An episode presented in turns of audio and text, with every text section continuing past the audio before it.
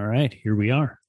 Here we are. Welcome back. Welcome back. Uh, yeah, 67. yep. Yep. Yep. Yeah. Yep. Yep. Yep. Yep. Here we are. This is this is awesome. This is Ollie. And this is Scott. This is science in between, and we're we're we're stoked that you're here with us on this episode 67, this long journey that we've been on. Maybe yeah, ah, we've been on the journey. I don't know. They've been on the Yeah. journey. Too. Yeah, Yeah. Who knows? Who knows? So, um, I guess I should set up the, the episode today just to kind of give you a, a, like where this. Well, actually, it kind of filled in with last episode. Um, if you had listened to episode sixty six, um, which was all about like what was that? What was sixty six about again? I don't know, but if if you didn't listen, you should definitely Yes. go back and You listen. should listen to it because No, it, relates. It, yeah, it, it does was- relate. yeah, It was about a- epistemology. It was yeah. it was you know like what counts as knowledge, right? Yeah. Right. what does it mean to Yeah. know?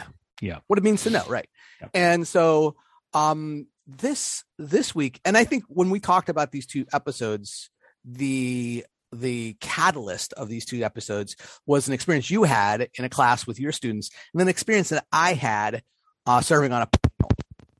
So i was invited to be part of a panel discussion on campus recently which uh, a friend of mine a colleague of mine um she puts on a, a a conference, uh, a local conference around like education and poverty.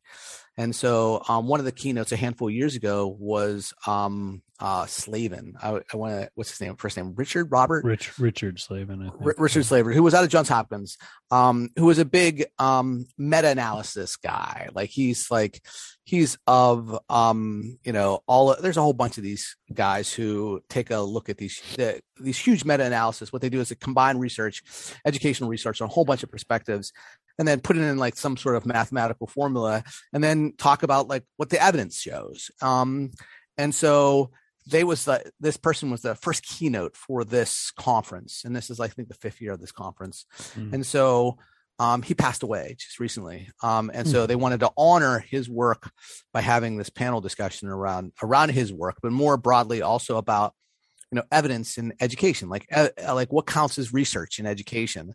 Um and like what the what the evidence says about like what we should be be doing with framed all around his work, right? All around um, Slavin's work. Um, and so he was really instrumental in in the work with uh, What Works Clearinghouse. And if you're not familiar with that, I'm sure that's going to come up like maybe once or twice uh, in this episode.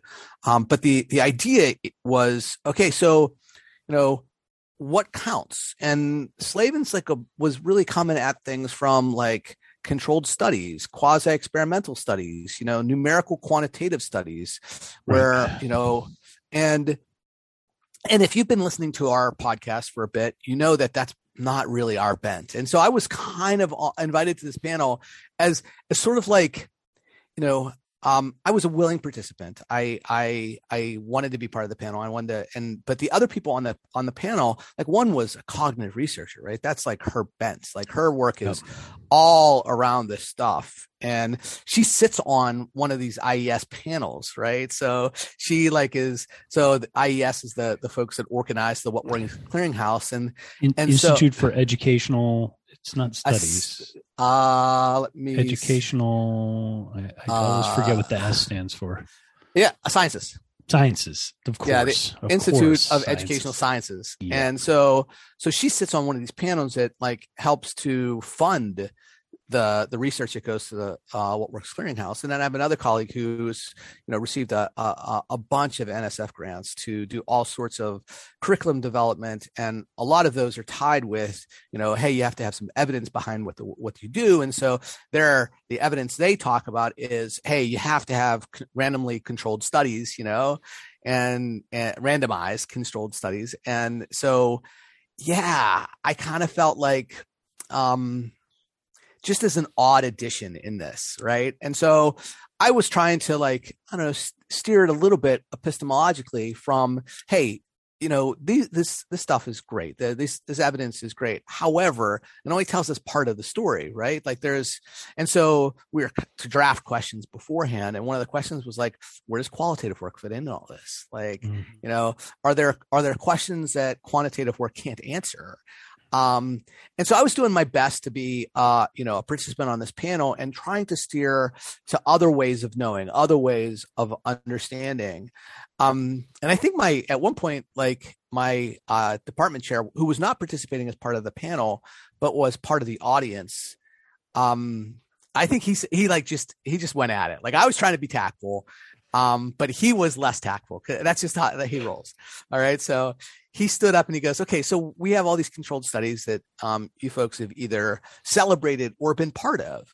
Yeah. Um, and have told us about like you know here's the things that should be happening these are the things that we know about you know different you know instructional interventions and things that we could do with students um but then we just had this global pandemic and this global pandemic is not a control that we can control it mm-hmm. basically mm-hmm. threw all the work out the window um doesn't that show us something about the need for this kind of work and what other kind of work we need and yeah. uh and it kind of put people on on their heels a little bit, um, which is not really what I like. I was trying to be a little more tactful, but he was mm-hmm. just like went at it.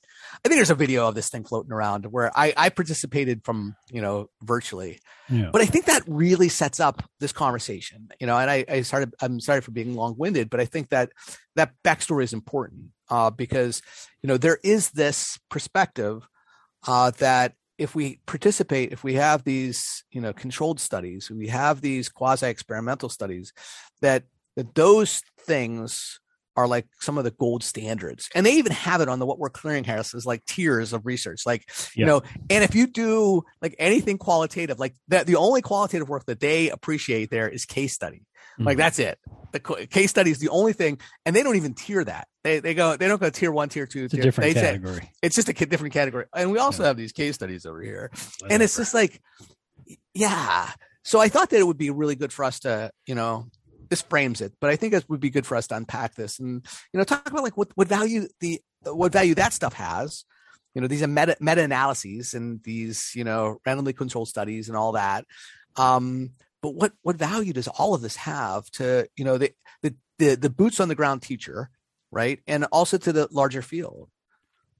Yeah, and I think um, one thing that I've always thought about with with regard to this is um, you know we we have a unique perspective in the sense that our backgrounds are in science right? So we're we are in the we, our background is in the field uh, upon which many of these folks are sort of building their methodologies right? Like right. The, the the idea of an experimental methodology is very much from the natural sciences imported from the natural sciences. This idea of like well the the world is complicated but it's we can categorize things easily and um, as a result that that ends up with uh, being able to to compare one group of things to another group of things in a way that helps us understand the differences.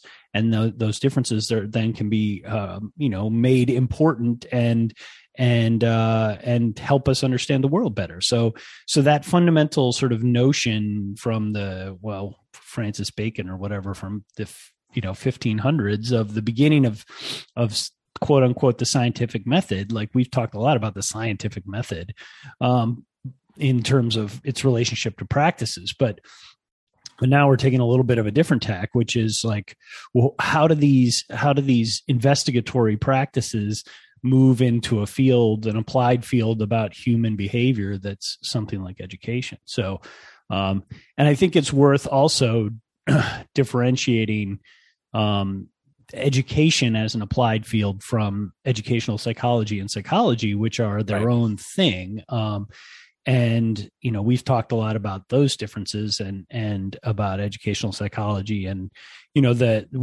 last week we were talking about um you know all you need to know about the history of education is that thorndike won and dewey lost right? You know so that, that returns to the that was the takeaway. That was yeah, the big takeaway right? That was the big takeaway. So um and thanks to my my colleague uh, francesca lopez for that. But um but that that idea um, really is at the heart of this question of the what works clearinghouse. Like the idea that there's a group of folks who are going to decide what evidence counts and what doesn't and and to some extent that always happens um, in science but um, but that those folks were deeply if not exclusively uh, influenced by notions of educational psychology as the foundational way to think about education. And and that's thorndike's legacy right? Right. Well i think that the thing that they where i think that the misstep happens is that that we can control the all of the factors that influence learning. That to me is i think the misstep is that you know whenever you're looking at i don't know like um you know the impacts of a drug on somebody right? Like you say you're doing a medical trial. Um i think some of those factors are a little bit more controllable. Um i just don't th- I, I don't think they're completely controllable but i think that the the mistake that we make in education is that okay if we have enough people that participate in some sort of study and we kind of do some sort of random control or something you know you know a control an experimental group you know and we randomly put them in the different groups. And somehow by just ignoring the factors and doing no, and all the backgrounds and all the influences that can affect learning and just have you know these big groups that somehow you know we've accounted for it. Right. and, and i know i'm oversimplifying it no, but i think I, that go ahead. Yeah I, I i know i'm oversimplifying it but in the same sense I, I go, well, you know, there's so many things that influence learning from, you know, any uh, any principal out there who who may be listening to this who has ever tried to plan the PS their test, this like state testing, right? And in, in Pennsylvania, it's a PSA, PSS, PSSAs. You know, if it, like it's like do we schedule them in the morning? Do we schedule them in the afternoon? Do we schedule them and have snacks? Do we do like all of those things are are ways that they're like hmm these are all the things like that m- could impact the scores on these tests. And so the teachers are like like teachers and administrators are going we need to be really thoughtful about this because and intentional with when we plan this because you know just scheduling it like an hour or two later in the morning may have you know a a factor, may have a significant impact on the on the score. At least that's the perception, right? right? And so if if it's something as simple as that, you know, then then there's so many uncontrollable factors, and not even on the scale of a global pandemic, just in the factor of like, okay, did you know did parents read to the kids when they were like in you know you know when they were three years old you know mm-hmm. something like that you know which is a huge impact on on on a huge influence on learning um, and so it's like, how do we take all of those facts? Like there are an infinite number of factors that influence learning. Right. And and that that is the a hard part for me to to get around to square that circle.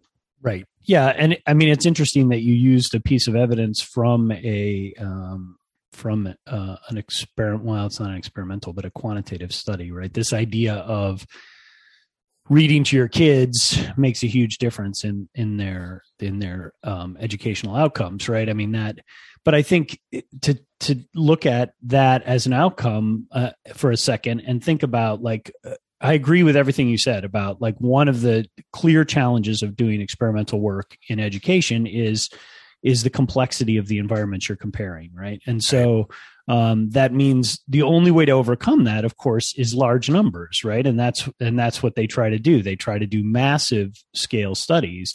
But the problem with that is then you you've really just introduced more complexity right. not reduced the complexity right. and so so that that's that's troublesome. And then and i think the other side for me is this um, what what you get as a result of uh, and findings from these large scale studies tend to be sort of like what you described there, right? Which is for me almost like a horoscope, right? It's like, well, yeah. you you know, you should read your kids more. Okay, well, I, I mean that I don't disagree with that. I think that's a valid finding, but uh, but what does that really help me do yeah. in terms of fine grained detail of of of guiding our educational system right you know it's like um, locally here we there's been some interest in the work of john hattie who's another one of these yeah. people who does uh, like big visible meta. learning yeah. yeah. but there's a battle between slavin and hattie they are like they right. see the world very differently. So you would think that they're like in the same vein that like they would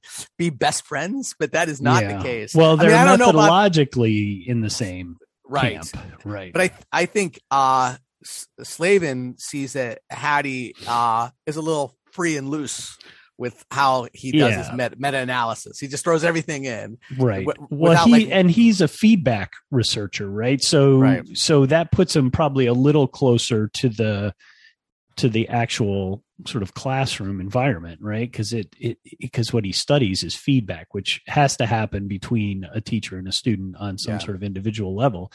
But you know like his big finding is like teachers make a difference. It's like okay like Yeah. fantastic. I totally agree and yet that helps me with almost nothing. In, in fact it helps me with nothing. It's worse than nothing right? To say like teachers make a difference. It's like well okay they do i agree.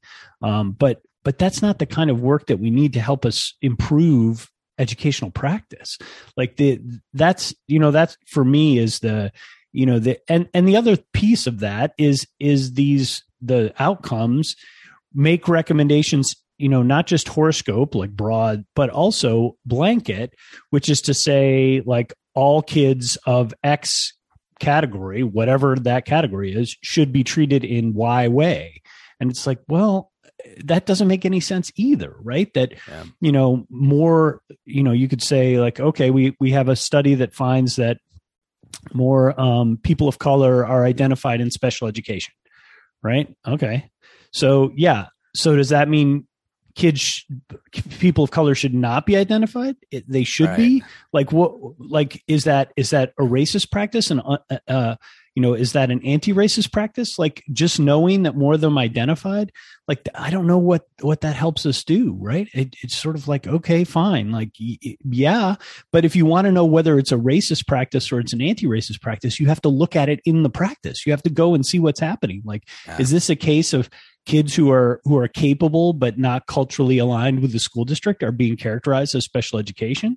Well that's a problem but if these are kids that need support maybe maybe it's not a problem but but that gets down another road and we're not going to go there but Yeah. anyway so that's that's my uh yeah i mean i think the, there there are many struggles with this idea of like characterizing education from a quantitative perspective Well, I think the the other part to me that that is the struggle with this is when this is hold up held up as the the gold standard in educational research Right. research, it just takes all the air out of the room of all the other types of ways of knowing, right? All Yeah. the other things that could be valuable, you know, perspectives on on learning. And Mhm. so and I think it does come back to the Thorndike Dewey thing, right? Sure. Is that um you know th- that it it presents it as okay this is this is how we know about stuff and and but then the individual teacher looks at this and goes okay so you know if i look at the visible learning website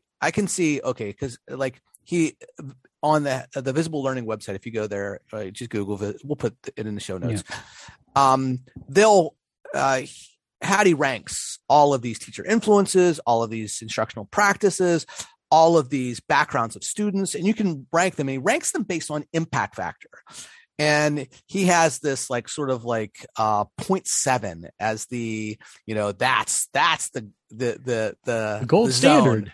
that's the zone we want to get them in right? If it has an impact factor of 0.7 or above then it's something we should be doing. If it's 0.7 or lower then it's like eh we don't really know you know? It's like it could go either way you know?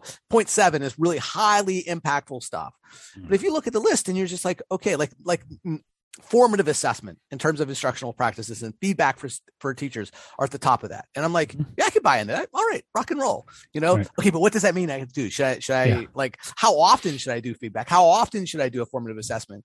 Like these are the what, what are, kinds of formative what assessments? kinds right you know? Because it's like and and that's the part where i think and uh, is there different types of formative assessments they should use for different content areas and for different grade levels of students and all those are it's just presents me with more questions Right. you know and to me that is where qualitative work comes in right Yeah. that's the part where like the and yeah and well just it's beyond it's beyond that right in the in the sense that so so methodologically for for these quantitative studies or meta analyses to to be truly evidence um, you have to make the assumption that all people in all of those studies defined formative assessment essentially in the same way right because otherwise uh, formative assessment is not a is not a consistent variable in all these studies. So so it's like okay, now we have a problem, right? Because you know, and this this brings up for me that um,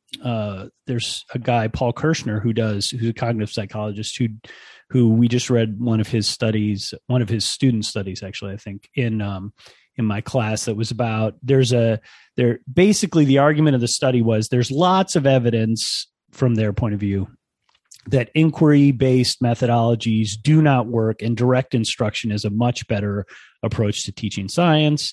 And all of that all of that um, evidence is being ignored by by the people who are doing policy work in science education. So that's what that was the argument of the of the study. But of course they sort of their categories are basically direct instruction and everything else right. um, and everything else covers a lot of territory. And they call it even in the article they call these things by lots of different names. Like oh it's inquiry based pedagogy it's project based pedagogy it's you know whatever it's all these different things. And it's like well okay so you're comparing a relatively clearly defined pedagogy and even direct instruction not super clearly defined lots of argument about what counts and doesn't.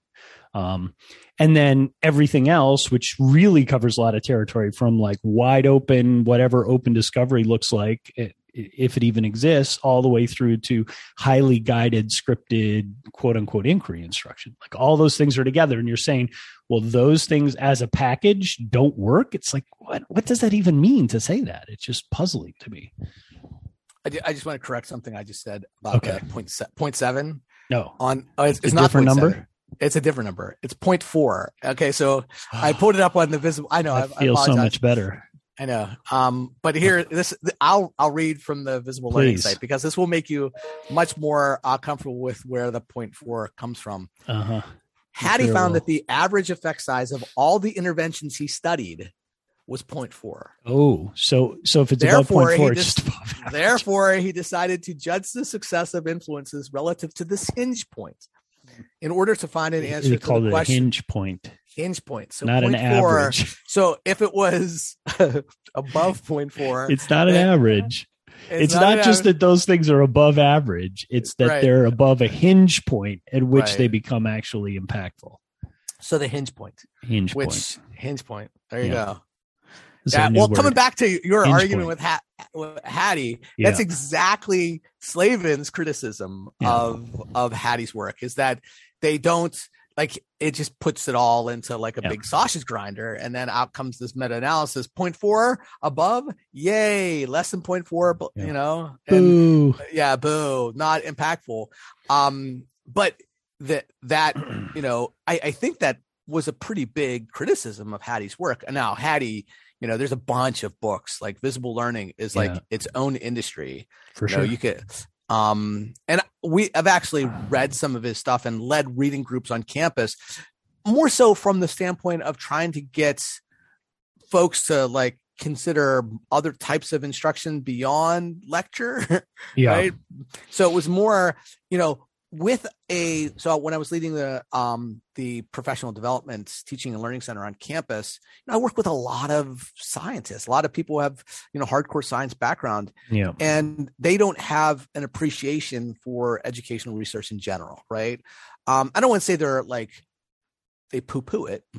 some of them do. Some of them do. Uh, some of them do, but um, they uh, they see uh, a value in lecture based instruction. Um, even though the research shows something very different than that. Yeah. And so this this that kind of work this visible learning stuff really resonates with them because they see it as as being more valid work and so it was an entry point for me to be able to discuss um, other practices other student centered practices that could impact learning more than lecture based instruction but you know even that had you know didn't have a whole lot of impact in you know moving those groups you know? No well and and we know because this is what we do right that that's that's exactly the problem right? This idea that this evidence is going to convincingly change the mind of somebody whose practice is already a particular way like it's it's highly unlikely. Like the work of changing practice is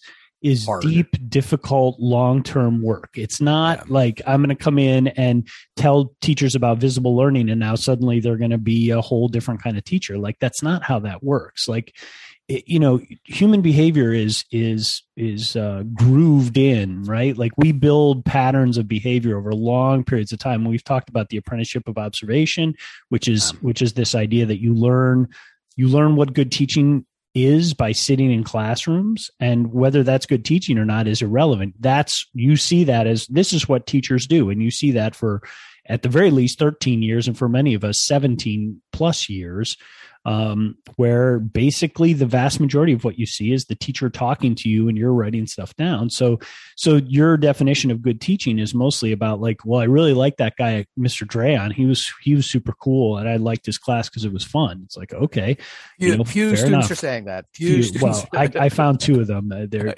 so I, I have two. yeah. two it's a case study of two, um, and of two. Um, so yeah, but I mean that you know it, it's it's um that that's your baseline for what it means to teach. And when you go in to a school as a teacher, whether you're a pre-service teacher or a new in-service teacher, there's a culture in that Yeah. school, and and teachers teach the way they do, um, and it's very difficult to swim upstream against that, especially as a novice. So pretty soon you're enculturated into the practices of your school, and you're doing what the folks around you are doing. Um, and that's not to say that those people are weak-willed or terrible people or whatever it is. Like it's just like this is human nature. Like we we are um, we are tribal creatures, we are community creatures, and we we are influenced by our peers and colleagues, and uh, and by a long history of doing these practices. So so that sounds like my dissertation right there. That's- exactly. Yeah, That's exactly what it, It- sounds it- like. it is and it and it's and it's lots of other research in Sure. the field right? So that's part of the point too is that there's lots of there is other ways there are other ways to think about evidence um, other than the idea that we're doing some sort of comparison. And if you're not making a comparison i mean the fundamental uh, principle that underlies all this work that we're talking about is if you can't make a comparison to some other group then what you're finding is not useful because Right. it Or doesn't suspect. tell us that yeah it doesn't tell us compared to that group is this group actually doing better is your intervention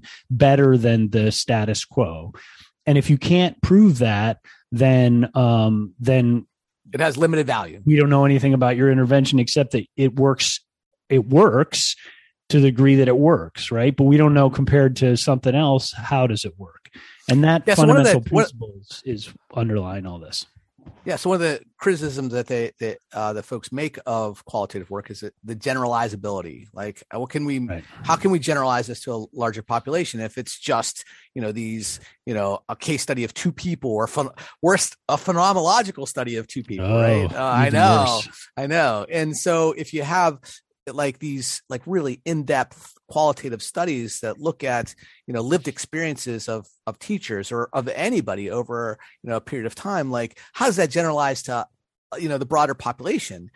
And and the the idea is that okay maybe it doesn't have to generalize to but can we learn something from the experience that may be applicable or may be something that we can translate to another experience because some of these lived experiences are similar but some of them were different right and and so i think that's the the the light that it can shed on these broader problems of practice problems of culture problems Mhm. of you know uh, uh, these are all like it's it's again that multitude of factors that we cannot control for but we can understand them if we Yep. better understand them you know then i think that that's that's the the gold that's where the gold standard is for me Yeah. is like trying to understand some of those you know because the reality is that it, it, and this i think we've mentioned this before but like teachers make thousands of decisions every day thousands of instructional decisions every day Mhm. and we have to help them help arm them to to know what the good decisions are what the bad decisions are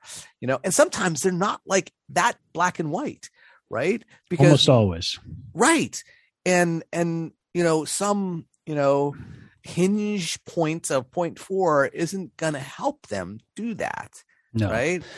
Well, I mean, I think you can, you know, not to to get too uh, meta here, but you could do that. You could think about this as a sort of case study, right? So if we were doing, if we were trying to compare quantitative and qualitative methodologies, and let's say we wanted to figure out like whether Ali was a better teacher or I was a better teacher, right? So we're going to look at our classes, and and we're going to decide whether Ali is better than me. I don't know, you know, we're going to define some criteria about that or whatever, right?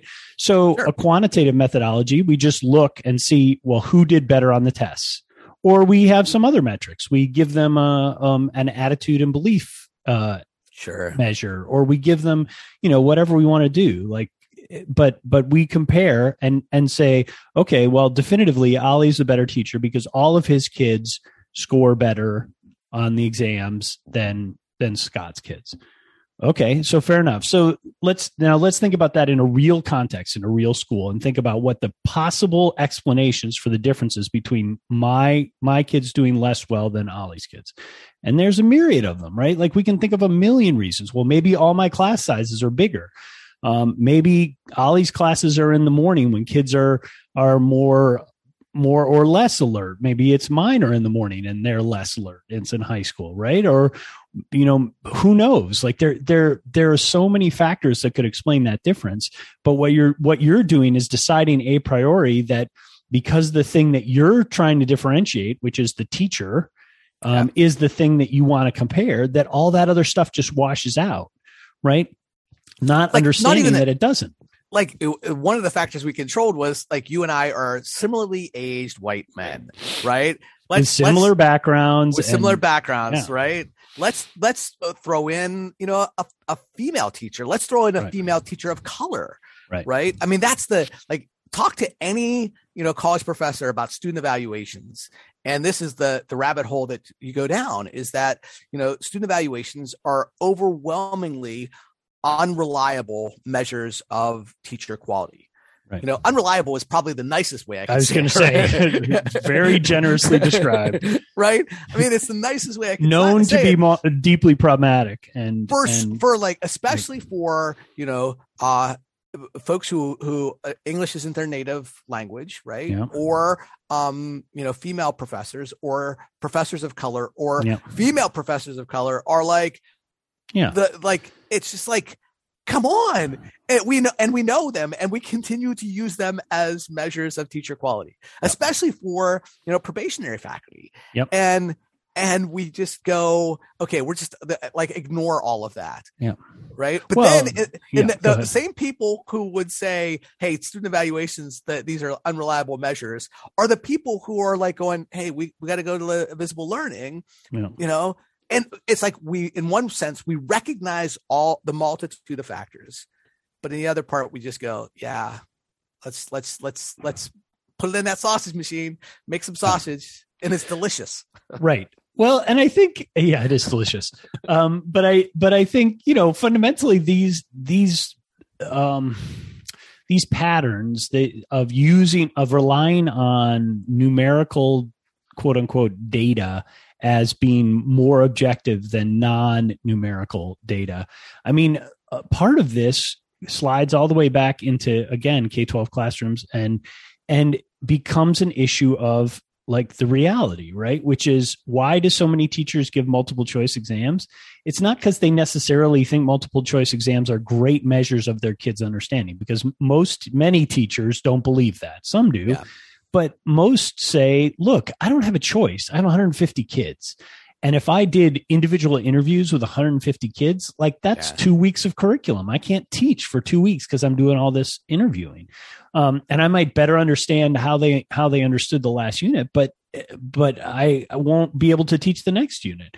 So there are some realities here. And I think the other thing is that, you know, people like talking points, right? And particularly politicians and policymakers like talking points. They like easy solutions. They like things that they can point at and say, if you do this, you're going to completely change your school. If you reduce class size, if you do, you know, if you get highly qualified teachers, if you, you know, whatever it is, like some little silver bullet, um, and and quantitative comparative studies allow you to make those kinds of claims even though um, they're fundamentally unsound when it comes to how they actually work in practice. So you can say like, okay, well, you know, the, all the evidence says that class size doesn't matter, and we don't need, you know, reducing class size doesn't actually help kids learn. So now policymakers can say, well, yeah, it doesn't matter, so we don't have to worry about right. that. That's the danger. So, that is yeah. the danger.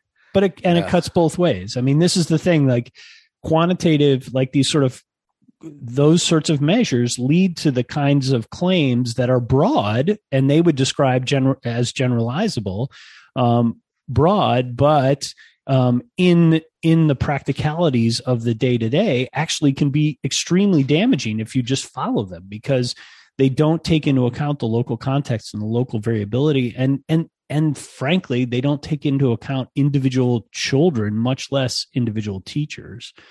So it's you know it's just but but the problem is they're easy right? You know yeah. to your point it's like SRTEs are still in place because they're easy. Like if you want to find out if a class is good or not well you just ask the students to rank it from one to five on a likert scale. And then whatever that is counts you know because we're doing it in every other class. So it must be a meaningful number that tells me something about how good this class is.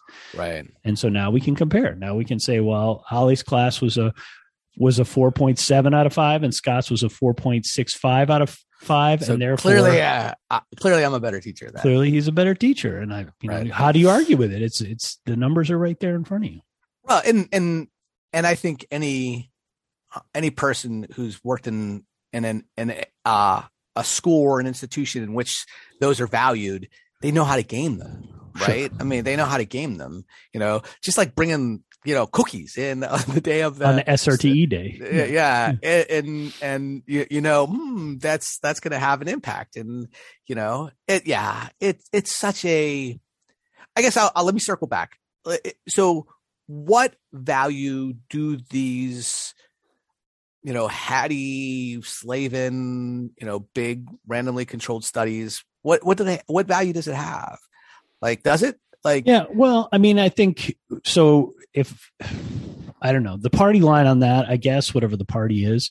Um, so the general sort of consensus of people outside of the people who do that research is well, they can point to potentially interesting areas to be investigated, but you know, again, on uh, you know, it's sort of like Hattie's work. Like, okay, so formative assessment's important yeah. All right. Well, there's a lot of work that is not quantitative work on formative assessment. That's high quality work investigating how teachers use formative assessment in various contexts how it does or does not support student learning in in various ways right? So so hattie's hattie's study saying that formative assessment is above average in terms of its impact on classroom learning you know I, I mean it sort of is confirming something that we already know and frankly already have start, have been investigating for a long time. I mean there's lots of good books about how to do formative assessment.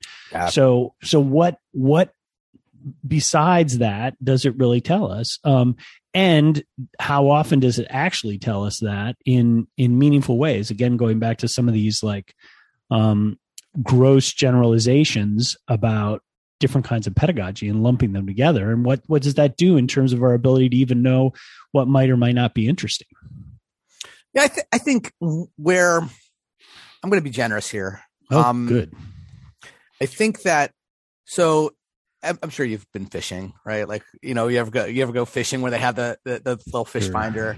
Yeah. And so you're, you're on a boat and you're out there. And I think that I kind of liken these big, huge, you know, Hattie Slavin meta-analysis, you know, randomly controlled studies, all of these things as as the fish finder, right? Like it helps us maybe find some fish.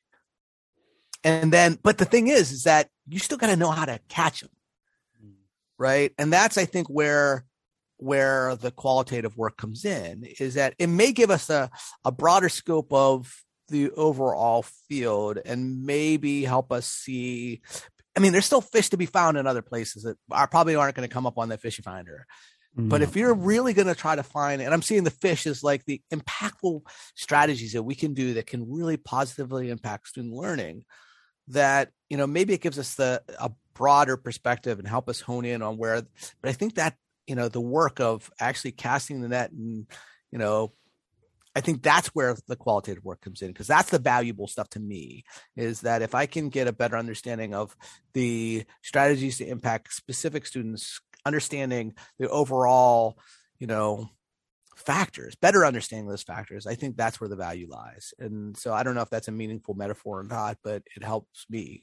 Yeah. I mean, and and me being the less generous usually of the two of us um, i would take your metaphor and say so what quantitative studies for me do is say hey there's a lot of fish in the ocean um, and there's different kinds of fish there's big fish and there's little fish and uh, isn't that interesting and i would say i guess i mean it's nice to know there are fish in the ocean um, but if i want to know how to catch tuna that's a lot different than wanting than knowing how to catch um, trout right? Those are both fish and you can catch them both but you can't catch them the same way and you can't you know i mean and and what you get afterwards is very different. Like a tuna is a very different thing when you pull it out um, than a than a trout. And we've talked about the fish don't exist, right, as a category. Yes, it's a taxonomic category. Yeah. So so good choice too, because there aren't yeah, even fish, man. There Come aren't on. even fish. Fish don't even there's, exist. There's no such thing as a fish. So um so anyway. I I I will say that I as as you were talking there, I just was scrolling through the Hattie factors yeah. and the uh the impact factor uh-huh. for reducing class size. Yeah is below like, average. It's below 0.4. Yeah. yeah. So yeah. big and some some administrator out there is like, well, crank up the class size. And yeah. any teacher knows, any teacher who's listening out there knows that teaching a class of 15 is very different than teaching a class of 30. You know mm. it. You yeah. know, you know it, and you know that what you can, the types of pro, the things you can plan for your students, the way you know those students, the way that you interact with them, the types of feedback you give, all of that is different right. because of the, the the the number of students in the room. Yet the the research doesn't show that. Right. So maybe this takes this all the way back to something that we that's one of our sort of repeated saws on this show that we talk about a lot, which is teaching is a relational activity ah, yeah, it, and yeah. and relationships are not well summed up with with quantitative data like you know, it's like, okay, I'm going to decide who's, a, a, you know, whether I'm a better husband than ali um, by what I'm going to examine how many gifts that yeah. that we each got our wives over the last year, or the amount of dollars we spent on those gifts, or you know, how many hugs we gave them. I mean, you know, it's like, really, is this how you want to think about relationships? Is is reducing them to that? And it and you know, it also encourages us to think of teaching as a transmission activity rather than a relational activity because it's like well all we need is for the for the kids to have more knowledge. We just need to have them have more knowledge and that means success. Even if they leave school miserable and hating it and don't remember any of the things that they learned um, at least in the short term they've they've memorized these things and therefore they're successful. It's like wow we are just losing the thread here of what schools should be about I will say, at near the top of the list, this is let me count. Uh is it higher than teachers? Oh, it oh, is. Oh, well, it's like students. It's, a, it's in the top ten. Okay, top ten for, uh, and this is in general the general influence of factors related to student achiever, achievement. I think number eight, conceptual change programs. Oh, there you go. Impact right. factor of 0.99. Wow. So you, you, Scott, have been teaching science education incorrectly for. Yeah.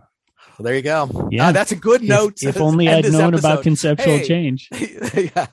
Hey, thanks for tuning in. Could have solved all this a long time ago. Fantastic. Next time. 0.99. What does he mean by conceptual change? I don't know. I don't know. You know, pedagogies that involve changing kids' concepts. Concepts, like, right. Okay. Piss off now, John. All right. Well, uh, on that note, let's find some joys. Yeah.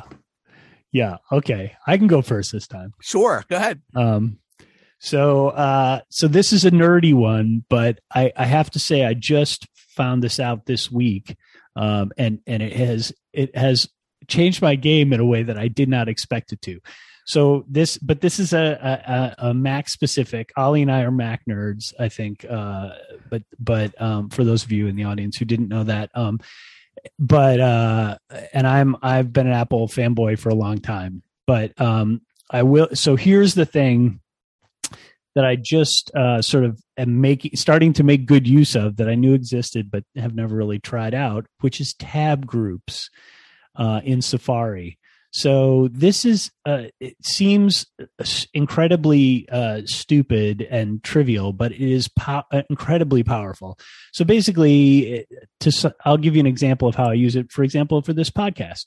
So um, so there is this thing called tab groups in Safari, and it creates a menu at the top um, that gives you a whole selection of things that you can do, or you can just open up on the side and create an, uh, a sidebar and and create new tab groups out of a set of tabs. So let's say when I'm preparing for the podcast, uh, and this question has been asked before. We do hours and hours of preparation for this podcast. Hours. So hours. Um, but one of the things I do do is I open a Safari window and I open a set of tabs. So one of the tabs is the folder where all our um, audio files go into in Google Drive, and one is um, the metrics for the show, and one is the list of episodes, and then one is the new episode for for today. and then sometimes if I've got research or other things I have those tabs open. But that core set of tabs I open every time. So what I can do now is I can open those tabs and I can go to tab groups and say make a tab group and it creates a tab group. And then when I'm when I'm ready to do the podcast, I open a new window and just select science in between off of my tab groups list and it opens all those tabs for me. Oh, that's cool. And it, it sounds stupid, but it's amazing because now I can have one. I have one for like, oh, for my graduate class. So that opens like Canvas. It opens the blog that my students post in. It opens all these tabs, and then and then each window has its own little uh, p- bespoke purpose that's built on these tabs, and uh, and it's it and it, it I found it to be really powerful, and so uh, so I recommend tab groups tab groups. Nice. Check it out. in Safari, tab groups. Look it's in that. Safari. So, you know, it is Mac based and it is that sure. particular browser, but still.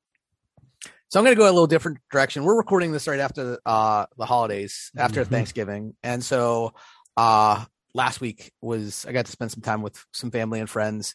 And for for me, one of my favorite parts of the holidays, and just my favorite parts parts of uh, interacting with with family in general is is game playing. And mm. i love games. I love we're big game players in our, our house. We spent most of the pandemic uh playing games. We have a whole book of of the games we played, like and who won what, and oh, and, oh yeah, it was it was great because we kept track, you know, and it's, it's an evidence based gameplay, evidence based thing. So, uh, you know, so over over the the holiday break, well, you know, we played some Scrabble, we played some Five Crowns, we played some Qwirkle. If you don't know those games, of course you know Scrabble, but yeah. Five Crowns is a great card game. Qwirkle was one a joy uh at at some point over the last year. So it was um five second rule. I, I don't know if you're familiar with this five second rule game. I mean, I know but, I know what the five second rule is, but but no, there's a game called five second rule, which is not like, hey, you, you drop something on the ground, you got five seconds to pick it up. No, this is uh it's so what is this? A card of topics, you know, box of of of topics. So you get a, a, a card that says like name three teams in the Big Ten and then you have five seconds. So you flip this little thing, and these little things spin down, and you get five seconds to name three things. And it sounds pretty simple, but the stress of hearing this, and it makes a sound when you flip it. Of course it, goes, it does. Whoop, and then it's like, and it's like, ah, ah. And so it's like the panic of trying to come up with something. And sometimes it's like really simple, like name three vegetables. Sometimes it's like name three things that are white, you know? And so this whole group, the whole, like if you're playing with a group of people, it's really fun because you get to pass it from person to person. Um, name three prime numbers. Uh, oh, look at you! I know it was it, that was a question, and my my brother-in-law, it, he was he started with that, and he said one three five, and I went no, nope. no, no, it is not prime. And he's like, what are you talking about? I go, one, my friend, is not, not a prime, prime number. and, prime and number. this came, actually came up in conversation, you know, uh, in, in the gameplay. It came up. That was a question. I was like, I'm here for it. And, and I, so what happens if the person can't do it? Then it moves to the next person. This is at least how we're playing. There's multiple ways of playing. Yeah. But this is the way we're playing. Um, and so it moves to the next person, and they have to do three that don't have. They get again five. It can't seconds. be the same three It or can't be any of the same three. Yeah, yeah. any of the th- same ones. So the next person, so it ultimately, I was like a good five people away because there's a whole group of us that were playing, and I stole that card by naming some prime numbers. I I did not, did. however, say 67 in that process. You worked it in. Look at you. I I, knew you would. I knew you would. Yes, there it is. So Uh, there's my joy of the week. Five second rule. I think your joy of the week was working 67 into your joy of the week, if we're being honest. What- I don't even know what you're talking about, Scott. I'm oblivious. Uh, yes but five second rule it's a great game to play with with kids um especially uh, like younger kids because like they're you know there's some cards that you could like pass because maybe the kids don't know um but Sure. they could name three trees they could name three you know fruits they could name you know there's so many things that they can participate with that i think you know just being a little mindful of the cards. So if you have little kids, you can play with this. It's just a blast of a game, and you can play with a bunch of people. And I just love games. I just love games. You know, so Yeah, go out there, five second roll, buy for All your, yeah, Name three And- female presidents. Yeah. Oh, oh, oh, oh. yeah. Uh, Name name three presidents of color. Uh, Yeah. uh, Uh, oh, are we saying uh, uh, uh, uh, U.S. presidents? Just uh, you didn't say. That's a good point. ah, Uh, Uh, winner. Uh, yes. Well, that's what I did. Like there was one that said, uh, name three sharks. And I went, uh, I said hammerhead, Land tiger, shark. and then I said card. the, the group did not give it to me. They did No. not. I'm like, it doesn't say. Well, it's it's defined. Like you know, we've had we've had the card shark, card sharp conversation, right? I Uh, feel like we've had that. No, Oh yeah. It- it- it's definitely card shark. You're a card shark. Um, all I'm going to say is check the internet. It's I'm not saying Card Shark isn't in there, but Card Sharp I think is the origin, and then it got changed to Card Shark. Oh, I just did card shark, and the number one thing that came up was Card card, sharp on Wikipedia. Oh my gosh, my world just changed right Thank there. you. I was today years old when I. Today years old. What is that? That's a thing. Today it is a, it is a thing. Oh, all right. it's like Card Hey, well- Sharps. yes. What the heck is a card sharp? Also, also card sharp, card shark, or card shark. Hyphenated, sometimes not hyphenated, sometimes Yeah. two words, sometimes one word. Mind blown, Scott. You Yeah. continue to educate me. Thank I you. am yes. And this is further evidence why uh, quantitative research is is uh, less useful, right? Because what's the difference between a card sharp and a card shark? Put them Are they- all. Are they the same together? You just put them in together. It's all just throw it into the meta analysis. Just it's good card players. We'll just call Yeah. them good card players Yeah. versus bad card players. I am blown away by that. Oh, You can tell your family and friends now that you were not just wrong, you were so wrong, you were wrong. I was really wrong. Yeah. All right. Well, there you go. Lessons to be learned. how can Peop- we end better than that? We can't.